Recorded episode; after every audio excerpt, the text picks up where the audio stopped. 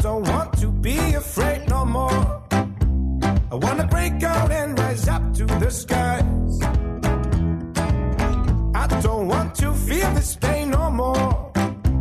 I wanna stay up there and close my eyes and let the world dance around me. Good day. That was Bukahara with their with his song "Afraid No More." good song, good song. What's up? This is day eight of Thirty Days of Love by Amy Leo with Intention Inspired. We are just going through the whole thirty days together, and today, day eight, our intention is unashamed. And today we will be nurturing our seeds of self love by fully embracing who we are at the core and letting go of who we are not. So, welcome along this journey. Thank you so much for joining me. Let's just kick it off today with Amy Leo. Welcome to week two of the 30 Days of Love Challenge. I am your guide through this journey. My name is Amy Leo, and this week we're going to get into some really good stuff. So, this week is dedicated to self love. Today is day eight, and the intention for today is unashamed. And so, the going deeper section is a bit longer than most of the other sections, but I really invite you to give yourself the time today to really listen to the going deeper section. Start to reflect upon your experiences you know, choose what resonates with you and what doesn't resonate with you from that section. But I really, really encourage you today to take the time to do all of the elements of day eight, which the intention is unashamed. It it it can really hold some amazing nuggets of insight for you and growth and and ultimately greater psychological freedom. So let's dive in. Yes, let's dive into living with courageous courageous authenticity.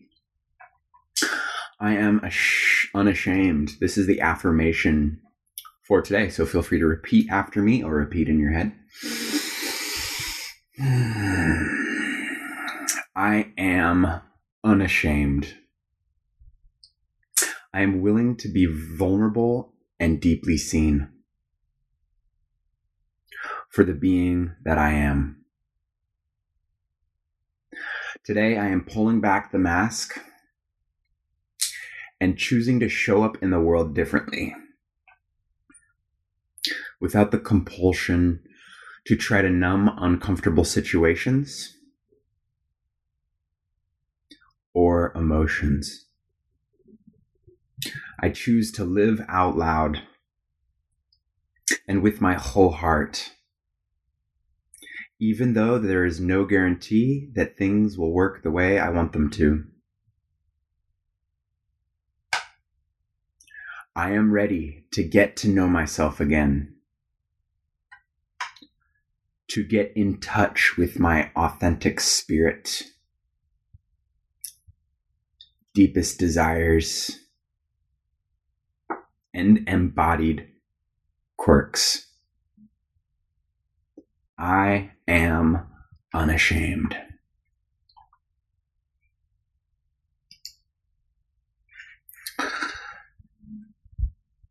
All right, let's dive deep. You guys ready for the deep dive? Let's go scuba diving. This is get your snorkels out. this is the deep dive for Unashamed with Amy. Um, it's about 19 minutes long, but there's some good juice, real good juice. So um, get cozy, grab that mug, um, and let's let's dive in together. Here we are with Amy. When you think of an epidemic, what comes to mind? Addiction, violence, depression, divorce? Yet, what if there was a common denominator underneath all of these social epidemics? A core cause we can only label as shame. Shame is a painful feeling of humiliation and distress caused by the labeling of wrong or foolish behavior. It goes beyond guilt, for guilt entails feeling bad about something. Shame implies we are bad. Can you see the difference? Shame is something that is inflicted upon ourselves by ourselves. It's also something that is inflicted upon us by others and something we inflict upon them. It is highly correlated with addiction, unhappiness, mental illness, and relationship breakdowns. Shame is an intensely painful notion that we are not worthy of love and that we do not belong.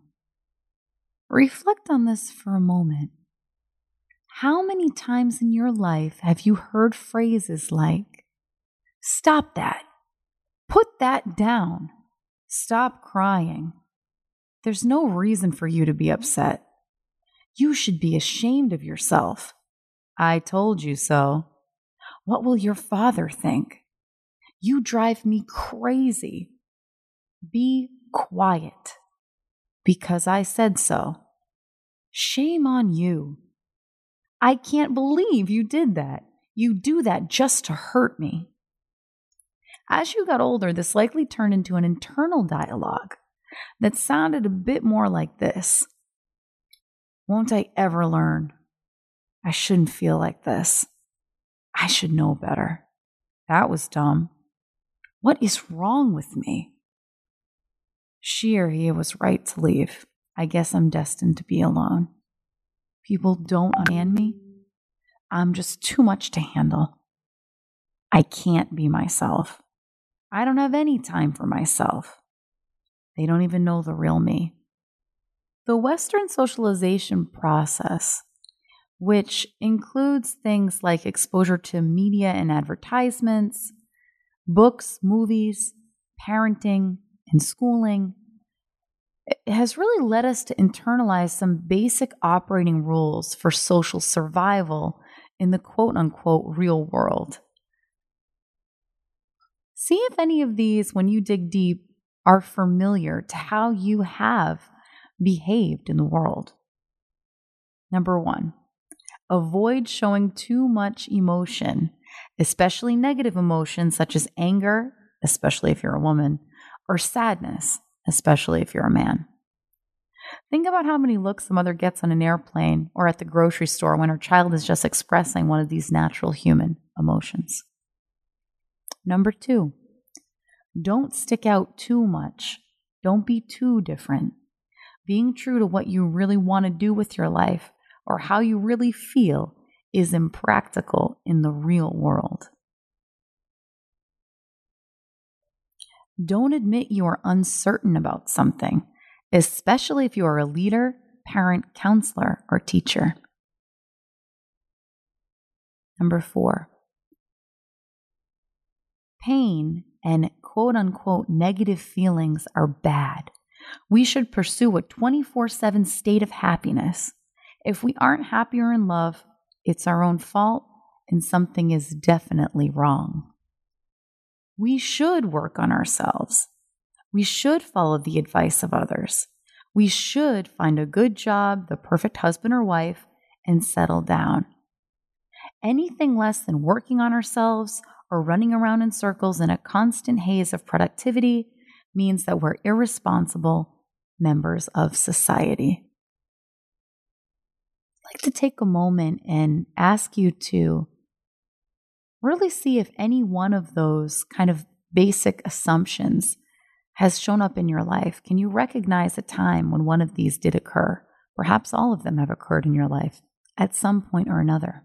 The thing with these operating rules is that, you know, they're unspoken.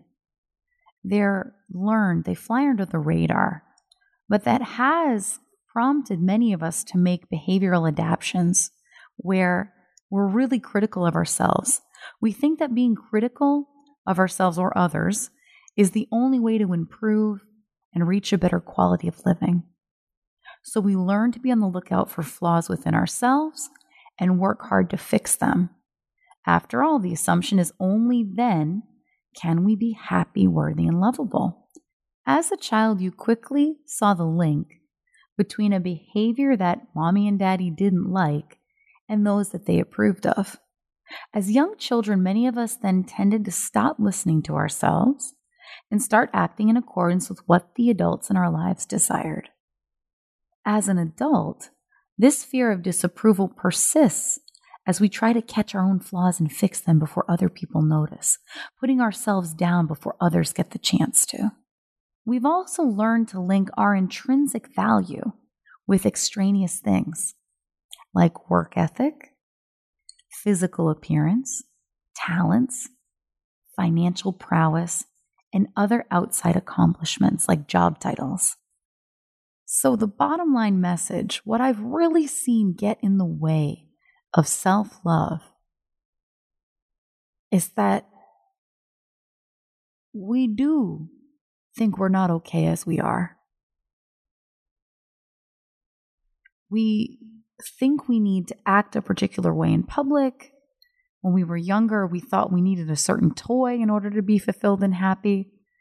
As we became teenagers, for the ladies especially, you know, we had to get that hot new lipstick or that brand of clothes.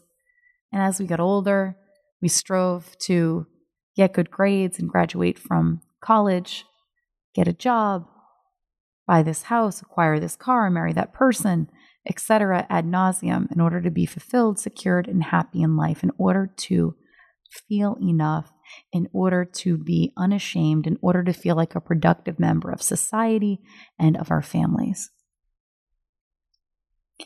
But this challenge is going to operate on a completely different notion that there's nothing wrong with you. Now, I'm not saying that you shouldn't learn or improve skills that you have like playing the piano. But skill acquisition is different than believing you need to improve the character and core of who you are. That who you are at a fundamental level is not enough. So, this challenge is really going to encourage you to experience a space in which you're deeply listened to and you deeply listen to others so that all of us can come up with our own answers. And in doing so, learn to trust ourselves and our inner wisdom first. Again, this doesn't mean that you don't listen to the advice of loved ones, but tapping into your own internal GPS system as the primary navigation mode is a different way of experiencing life than always seeking permission or approval from other people in order to do things in your heart you know you want to do. Another experience that we're going to create is to love, appreciate, and accept ourselves for who we are in the moment. Whatever that looks like, that may not look or feel pretty. But as we get more comfortable with being uncomfortable, new realities open up, new experiences, new possibilities for being human and experiencing love on a new level occur. And the third thing is we're going to learn from, but not get bogged down by behavior. So we're going to start looking beyond behavior and acknowledge the psychological innocence that may exist there. We're going to play around with the notion that any person, you, me, your loved ones, strangers on the street, can only take action from the level of thinking that that person has in a moment. We can only act from what our reality looks like, from what we think our options are. And and that has typically been an area of shame and of judgment for many people. That other people expect you to think or do something because it's what they think and what they would do. But that formula makes no sense. It doesn't work like that. Behavior is an interpretation that's given meaning by the observer. So, even though behavior, crying, laughing, yelling, is observable, why someone really engages in that activity, what it means to them, and what motivates them is not observable. So, to put our own agenda and judgment on that doesn't make sense. So, how is this practical?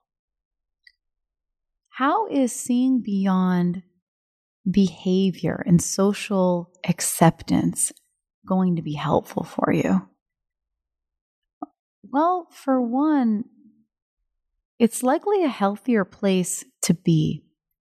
So let's give some real world examples about this. I was at a personal development conference. It was one of these sessions in New York City where we were in the session from 8 a.m. in the morning till 10 p.m. at night, and that was all weekend. So this was the third day, and we had been sitting for, you, you can tell, tens of hours at this point. And so I sat down on the floor to stretch my legs and, and my back a little bit. And the instructor, someone that, you know, was a well meaning individual, someone who kind of claimed to understand thought and, and perception, it immediately told me to sit in my chair. Right? So this is an example that's it's so harmless. you know, whether you're sitting in a chair or sitting on the floor. And yet we have an idea about that, about what's appropriate, about what is approved of behavior sitting in a chair and what is kind of shameful behavior or foolish behavior or you know going against the norm and and in fact of course my body was trying to tell me you know you need to stretch girl stretch those legs but again we we hold ourselves back from living moment to moment from our wisdom from a, a place of optimal health because we fall into formation with these rules around us. Another example is actually today, I found myself quite hungry. and so I went to a fresh food bar next to my house and I realized that they closed at five o'clock and I was ordering it was about 440. And and so I ordered it in and I rushed through the entire meal almost to the point of feeling sick. I was eating so fast, right? And and no one in that establishment said anything to me about having to hurry up. It was an assumption I made because, oh no, these people have, have got to close up shop and get home to their families. And it's so rude of me if I'm just sitting here eating and enjoying the food that they're offering. So, in your life, it might be a different example. It may be an example more in alignment with your sense of mental well being and purpose. You know, how, how, many things have you wanted to try, but you've been afraid to do because of a social reaction, like public speaking or singing in public? Or, you know, in the realm of love and relationships, how many times have you stopped yourself from going up to someone that you thought was attractive because you didn't want to make a fool of yourself? You didn't want to feel the shame of that, the embarrassment. But by not going up to someone or speaking to them, you have no idea what could be possible. We're shutting ourselves off before we give ourselves an experience of it.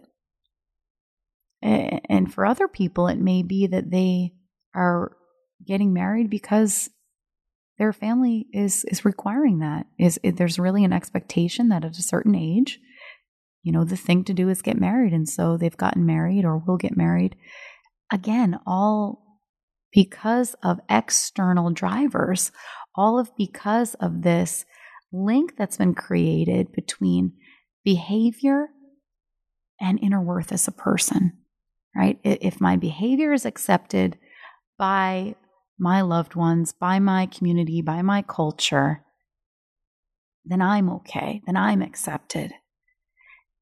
And behavior and inner well being and inner acceptance an inner sense of love, they're not related.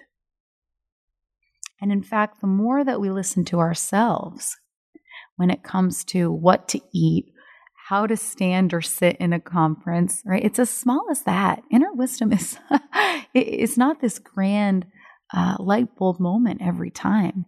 It's tuning into that inner guidance that's so subtle and yet so impactful.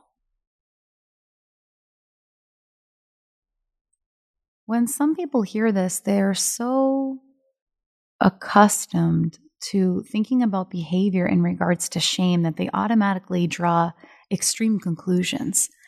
Like, well, we have to have some accountability for our actions, or else, you know, people will just go around hurting each other and murdering each other and abusing each other. Well, that that happens already, right? I, am not saying that, that that we should always you know, fly by the impulses that we have and, and have no respect or awareness of other people, right? We talked about that last week on day two. So if that thought's going through your mind, you know, I invite you to, to, to take another listen. Listen to this from a different perspective. Listen to this from, from the more practical point of view, which involves kind of micro actions in your own life that will bring about a greater sense of authenticity and self love. Most likely, someone's loving, authentic self is not the part that's going to go out and want to harm other people. How is seeing beyond behavior and social expectation and the need for social acceptance going to be helpful to you in your life? What things haven't you been doing because of the social expectation of others around you? For some people, this is a career path that they have not followed because it's too avant garde, it's too um, abnormal in their social circles for people to pursue this. It's not common. For other people, this may look like uh, marrying someone that they don't really necessarily want to marry, even though it doesn't really align with their authenticity, their sense of purpose and wisdom. And for others, they prevent themselves from the possibility of a new romantic relationship all the time. How many times have you been out in the world and found someone interesting or attractive, and yet you've held yourself back. You haven't spoken with them, or you, you haven't asked for the number, or, you know, put yourself out there to make the next step and make that connection. Again, this is an example of behavior and how behavior is not correlated at all to who we fundamentally are to our sense of self love, to our inner wisdom and unique pathway. There's a real faulty cause and effect that has been set up based on behavior, based on our interactions with one another. So, we're going to continue to dive into that for the next week. So, I want to leave you with this for today. Consider that the process of feeling shame, of being critical of yourself, is actually not helping you get anywhere. It's not a prerequisite for personal growth. It's not an admirable quality. It's not proof of how responsible you are or how much integrity that you have.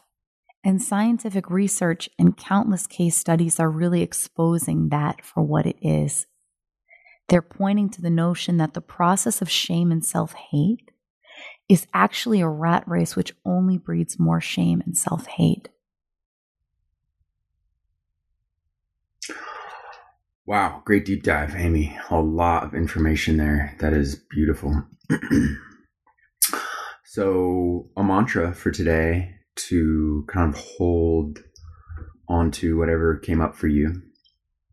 Maybe you can come back to this mantra and repeat it and continue to surface new things based on today's intention.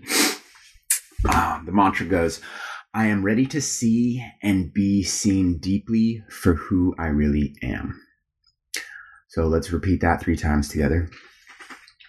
I am ready to see and be seen deeply for who I really am. I am ready to be seen and to I'm, I am ready to see and be seen deeply for who I really am. I am ready to see and be seen deeply for who I really am. All right, so we got a little micro challenge for today, which is to watch a TED Talk by Brene Brown. If you guys haven't seen it yet, um, and if you have, dare to watch it again and see what you hear this time. This TED Talk by Brene um, is one of the most popular TED Talks of all time. So we're going to go ahead and, and give it a listen. So here you go.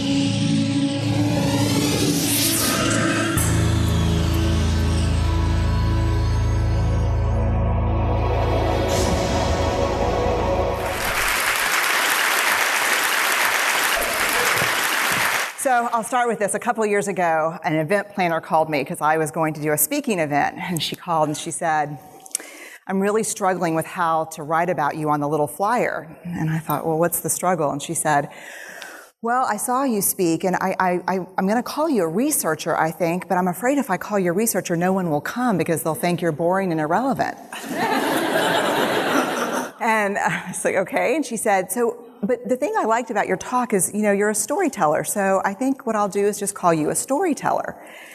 And of course, the academic, insecure part of me was like, You're going to call me a what? And she said, I'm going to call you a storyteller. And I was like, Oh, why not Magic Pixie? Um, I was like, I, I don't, I, I, let me think about this for a second. And so I tried to call deep on my courage.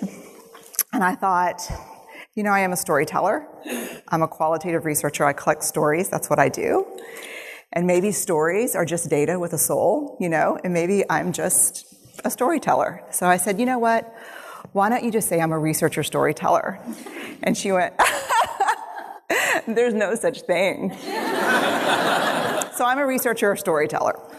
Um, and I'm going to talk to you today. We're talking about expanding perception. And so I want to talk to you and tell some stories about a piece of my research that fundamentally expanded my perception um, and really actually changed the way that I live and love and work and parent.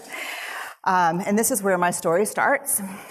When I was a young researcher, doctoral student, my first year I had a research professor who said to us, Here's the thing if you cannot measure it, it does not exist. And I thought he was just sweet talking me. I was like, Really? And he's like, Absolutely. So you have to understand that I have a bachelor's in social work, a master's in social work, and I was getting my PhD in social work. So my entire academic career was surrounded by people who kind of believed in the life's messy, love it, you know, and I'm more the life's messy, clean it up, organize it, and put it into a bento box. Um, and so to think that I had found my way, to found a career that takes me, you know, really one of the big sayings in, in social work is lean into the discomfort of the work. And I'm like, you know, knock discomfort upside the head and move it over and get all A's. That's my, that was my mantra. So I was very excited about this. And so I thought, you know what? This is the career for me because I am interested in some messy topics, but I want to be able to make them not messy. I want to understand them. I want to hack into these things that I know are important and lay the code out for everyone to see. So where I started was with connection because by the time you're a social worker for 10 years, what you realize is that connection is why we're here. It's what gives purpose and meaning to our lives. This is, this is what it's all about. It doesn't matter whether you talk to people who work in social justice and mental health and abuse and neglect. What we know is that connection, the ability to feel connected, is neurobiologically, that's how we're wired. It's why we're here. So I thought, you know what? I'm going to start with connection. Well, you know that, that situation where you get an evaluation from your boss and she tells you 37 things that you do really awesome and one thing that you can't, you know, an opportunity for growth. um, and all you can think about is that opportunity for growth, right? Well, apparently this is the way my work went as well, because when you ask people about love, they tell you about heartbreak. When you ask people about belonging, they'll tell you their most excruciating experiences of being excluded. And when you ask people about connection, the stories they told me were about disconnection. So, very quickly, really about six weeks into this research, I ran into this unnamed thing that absolutely unraveled connection in a way that I didn't understand or had never seen. And so I pulled back out of the research and thought, I need to figure out what this is. And it turned out to be shame. And shame is really easily understood as the fear of disconnection. Is there something about me that if other people know it or see it, that I won't be worthy of connection. The things I can tell you about it, it's universal. We all have it. The only people who don't experience shame have no capacity for human empathy or connection. No one wants to talk about it, and the less you talk about it, the more you have it. What underpinned this shame, this I'm not good enough, which we all know that feeling I'm not blank enough, I'm not thin enough, rich enough, beautiful enough, smart enough, promoted enough. Um, the thing that underpinned this was excruciating vulnerability. This idea of, in order for connection to happen, we have to allow ourselves to be seen, really seen. And you know how I feel about vulnerability. I hate vulnerability. And so I thought, this is my chance to beat it back with my measuring stick. I'm going in. I'm going to figure this stuff out. I'm going to spend a year. I'm going to totally deconstruct shame. I'm going to understand how vulnerability works. And I'm going to outsmart it. So I was ready and I was really excited. As you know, it's not going to turn out well. Um, you know this. So I could tell you a lot about shame, but I'd have to borrow everyone else's time. But here's what I can tell you that it boils down to. And this may be one of the most important things that I've ever learned in the decade of doing this research. My one year has turned into six years, thousands of stories, hundreds of long interviews, focus groups. At one point, people were sending me journal pages and sending me their stories, um, thousands of pieces of data um, and six years. And I kind of got a handle on it. I kind of understood this is what shame is, this is how it works. I wrote a book, I published a theory, but something was not okay. Um, and what it was is that if I roughly took the people I interviewed and divided them into people who really have a sense of worthiness, that's what this comes down to a sense of worthiness. They have a strong sense of love and belonging. And folks who struggle for it, and folks who are always wondering if they're good enough. There was only one variable that separated the people who have a strong sense of love and belonging and the people who really struggle for it, and that was the people who have a strong sense of love and belonging believe they're worthy of love and belonging. That's it. They believe they're worthy. And to me, the hard part of the one thing that keeps us out of connection is our fear that we're not worthy of connection was something that personally and professionally I felt like I needed to understand better. So what I did is I took all of the interviews where I saw worthiness, where I saw people living that way, and just looked at those what do these people have in common? And I have I have a slight office supply addiction, but that's another talk. Um, so I had a Manila notebook, a Manila folder, and I had a sharpie, and I was like, what am I going to call this research? And the first words that came to my mind were wholehearted. These are kind of wholehearted people living from this deep sense of worthiness. So I wrote at the top of the Manila folder and I started looking at the data. In fact, I did it first in this very four, in a four day very intensive data analysis where I went back, pulled these interviews, pulled the stories, pulled the incidents. What's the, what's the theme? What's the pattern? My husband left town with the kids um, because I always go into this kind of Jackson Pollock crazy thing where I'm just like writing and, and going and kind of just in my researcher mode. And so here's what I found. What they had in common was a sense of courage. And I want to separate courage and bravery for you for a minute. Courage, the original definition of courage, when it first came into the English language, it's from the Latin word cor, meaning heart. And the original definition was to tell the story of who you are with your whole heart. And so these folks had, very simply, the courage to be imperfect. They had the compassion to be kind to themselves first and then to others, because as it turns out, we can't practice compassion with other people if we can't treat ourselves kindly. And the last was they had connection, and this was the hard part, as a result of authenticity. They were willing to let go of who they thought they should be in order to be who they were, which is, you have to absolutely do that for connection. The other thing that they had in common was this they fully embraced vulnerability. They believed that what made them vulnerable made them beautiful. They didn't talk about vulnerability being comfortable, nor did they really talk about it being excruciating, as I had heard earlier in the shame interviewing. They just talked about it being necessary. They talked about the willingness to say, I love you first, the willingness to do something where there are no guarantees, the willingness to breathe through waiting for the doctor to call after your mammogram, the willing to invest in a relationship that may or may not work out. They thought this was fundamental. I personally thought it was betrayal. Um, I could not believe I had pledged allegiance to research where our job, you know, the definition of research is to control, control and predict, to study phenomenon for the reason, for the ex- explicit reason to control and predict. And now my very, you know, my mission to control and predict had turned up the answer that the way to live is with vulnerability and to stop controlling and predicting. This led to a little breakdown.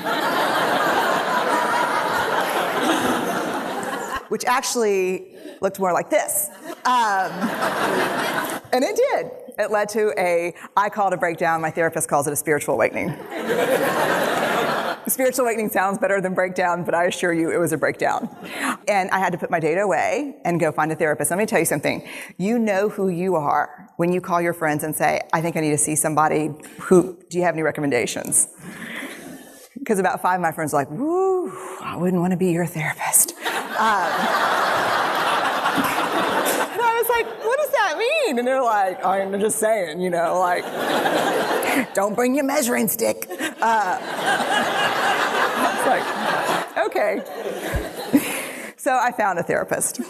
My first meeting with her, Diana, I brought in my list of the way the wholehearted live. And I sat down and she said, you know, how are you? And I said, I'm great, you know, I'm, I'm, I'm okay. And she said, what's going on? And I said, and this is a therapist who sees therapists because we have to go to those because their BS meters are good. Um, and so I said, here's the thing, I'm struggling. And she said, what's the struggle? And I said, well, I have a vulnerability issue. And, you know, and I know that vulnerability is kind of the core of shame and fear and our struggle for worthiness, but it appears that it's also the birthplace of joy, of creativity, of belonging, of love. And I, I think I have a problem. And I just, I need some help. And I said, but here's the thing no family stuff, no childhood shit. I just, I just need some strategies.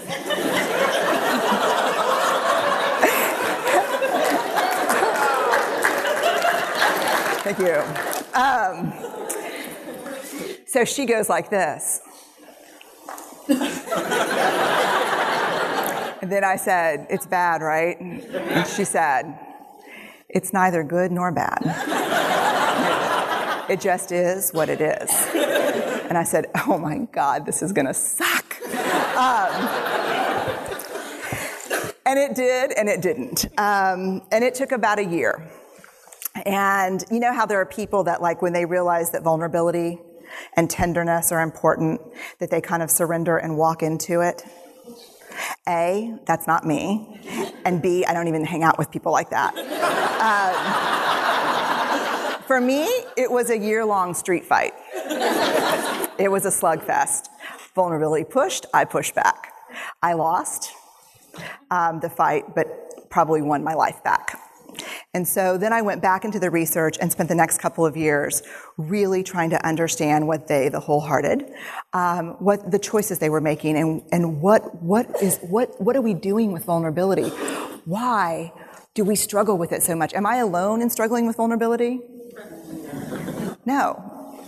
So this is what I learned. We numb vulnerability when we're waiting for the call. It was funny. I sent something out on Twitter and on Facebook that says, how would you define vulnerability? What makes you feel vulnerable? And within an hour and a half, I had 150 responses. because I wanted to know, you know, what, what's out there. Having to ask my husband for help because I'm sick and we're newly married. Um, initiating sex with my husband, initiating sex with my wife. Being turned down, asking someone out, waiting for the doctor to call back, getting laid off, laying off people. This is the world we live in. We live in a vulnerable world. Um, and one of the ways we deal with it is we numb vulnerability. And I think there's evidence, and it's not the only reason this evidence exists, but I think that there, it's a, a, a huge cause. We are the most in debt, obese, addicted, and medicated adult cohort in US history. The problem is, and I learned this from the research, that you cannot selectively numb emotion. You can't say, here's the bad stuff. Here's vulnerability, here's grief, here's shame, here's fear, here's disappointment. I don't want to feel these. I'm going to have a couple of beers and a banana nut muffin. I don't want to feel these. And I know that's, I know that's knowing laughter. I, I hack into your lives for a living. I know that's, God. Um, you can't numb those hard feelings without numbing the other affects or emotions. You cannot selectively numb. So when we numb those, we numb joy. We numb gratitude. We numb happiness. And then we are miserable and we are looking for purpose and meaning. And then we feel vulnerable. So then we have a couple of beers and a banana nut muffin. And it becomes this dangerous cycle. Um, one of the things that I think that we need to think about is why and how we numb.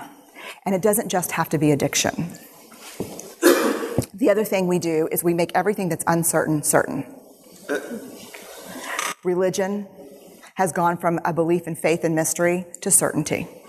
I'm right, you're wrong, shut up. That's it. Just certain. The more afraid we are, the more vulnerable we are, the more afraid we are. This is what politics looks like today. There's no discourse anymore. There's no conversation. There's just blame. You know what blame you know how blame is described in the research? A way to discharge pain and discomfort. We perfect.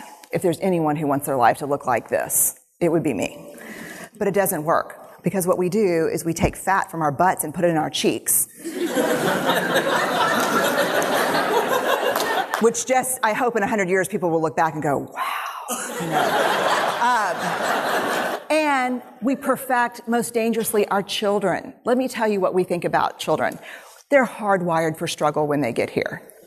When you hold those perfect little babies in your hand, our job is not to say, look at her, she's perfect. My job is just to keep her perfect, make sure she makes the tennis team by fifth grade and Yale by seventh grade. That's not our job. Our job is to look and say, you know what? You're imperfect and you're wired for struggle, but you are worthy of love and belonging. That's our job.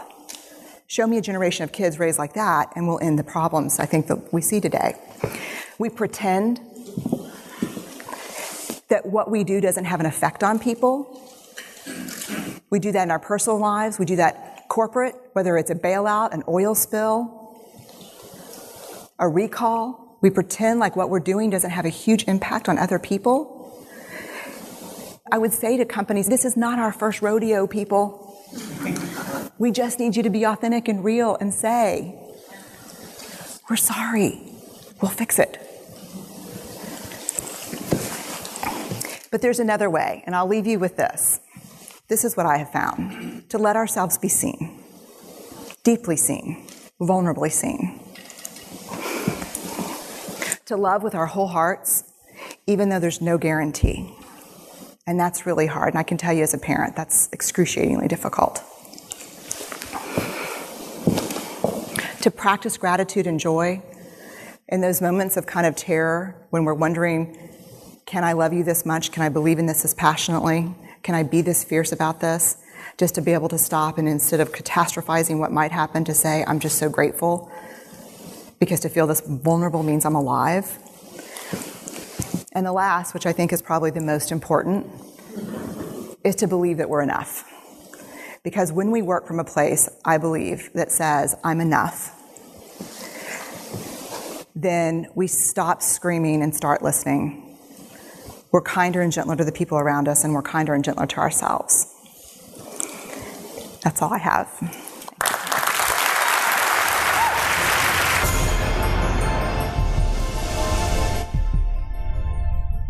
Whew. Ben Brene, thank you. Dropping it down with the vulnerability, with the courage, with the enoughness, unconditional love. Mm-hmm. We're all human, going through it all together. Ups and downs and all around and all the way through it. Ah. Feeling the love. So today's science study, to back it all up on our intention of unashamed, comes from um, Psychological Today. The hazards of self criticism also comes from um, another study from psychological um, psychiatry, psychodynamic psychiatry, in the report Criticism in the Self, Brain, Relationships, and Social Structure. And then lastly, from Brene Brown's TED Talk, The Power of Vulnerability, all share that self criticism can cause depression, anxiety, eating or disorders, substance abuse, physical health problems, criminal behavior, and even suicidal ideation. Conversely, vulnerability is the core of shame and fear and our struggle for worthiness. But it appears that it is also the birthplace of joy, creativity, of belonging, and of love.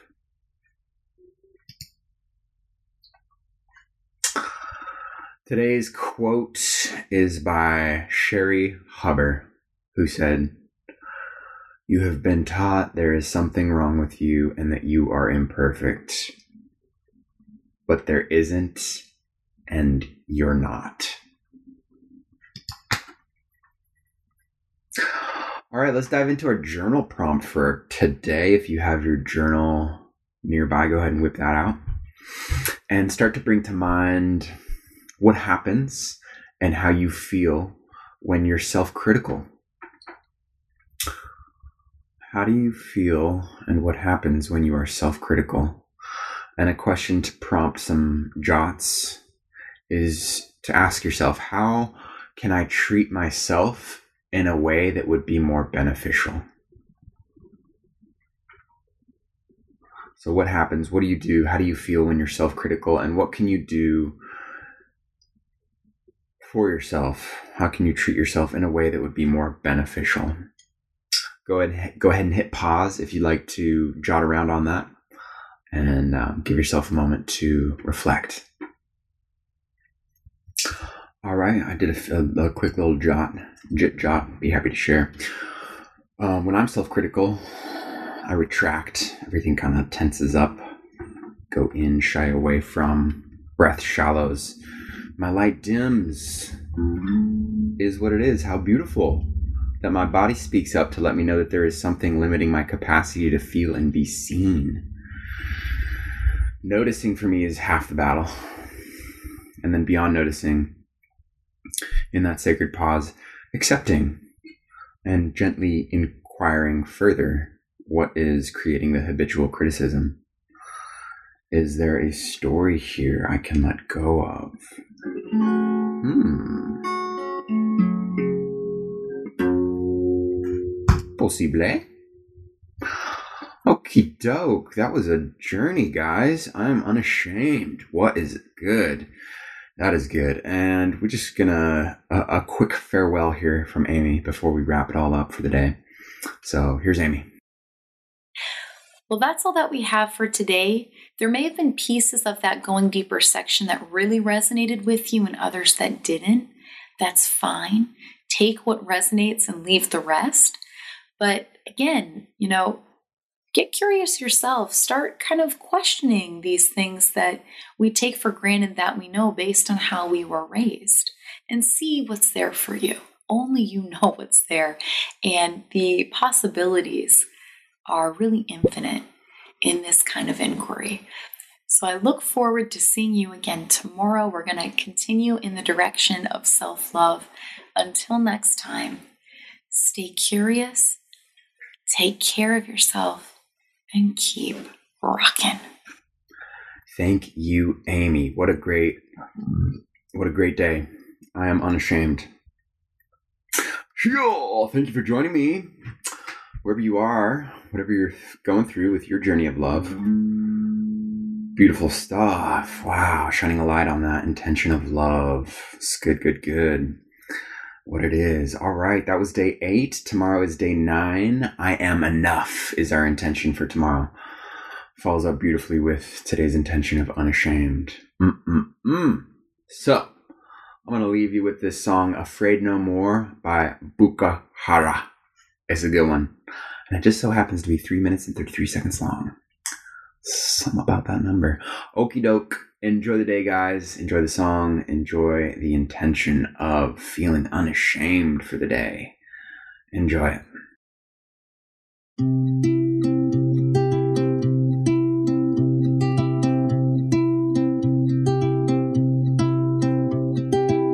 I was born old in the world, as young as a growing child. Everybody's seeking something, and I don't know where to hide. I was born calm in the world, as loud as a crowded street. Every time I go out there, oh, it carries me off my feet. And I was born dark in the world, as white as my neighbor's wall. All the time I've been waiting for a ship to take me home.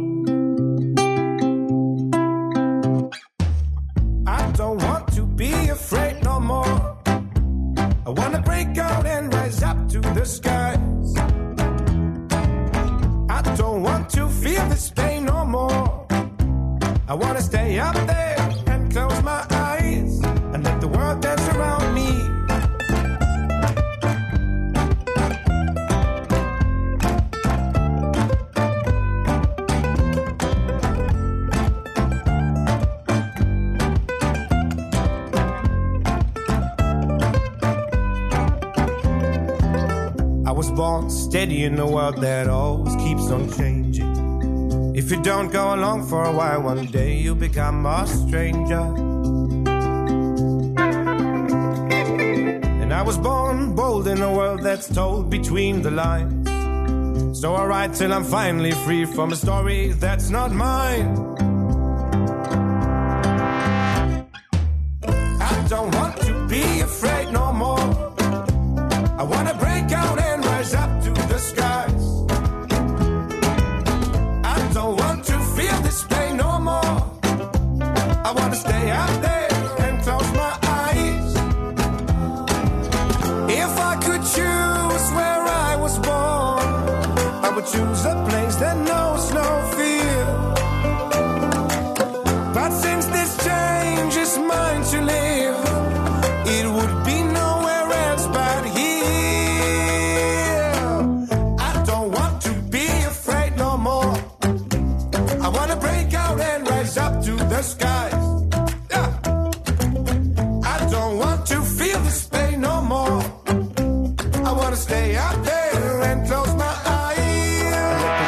Dance around me. I don't want to be afraid no more.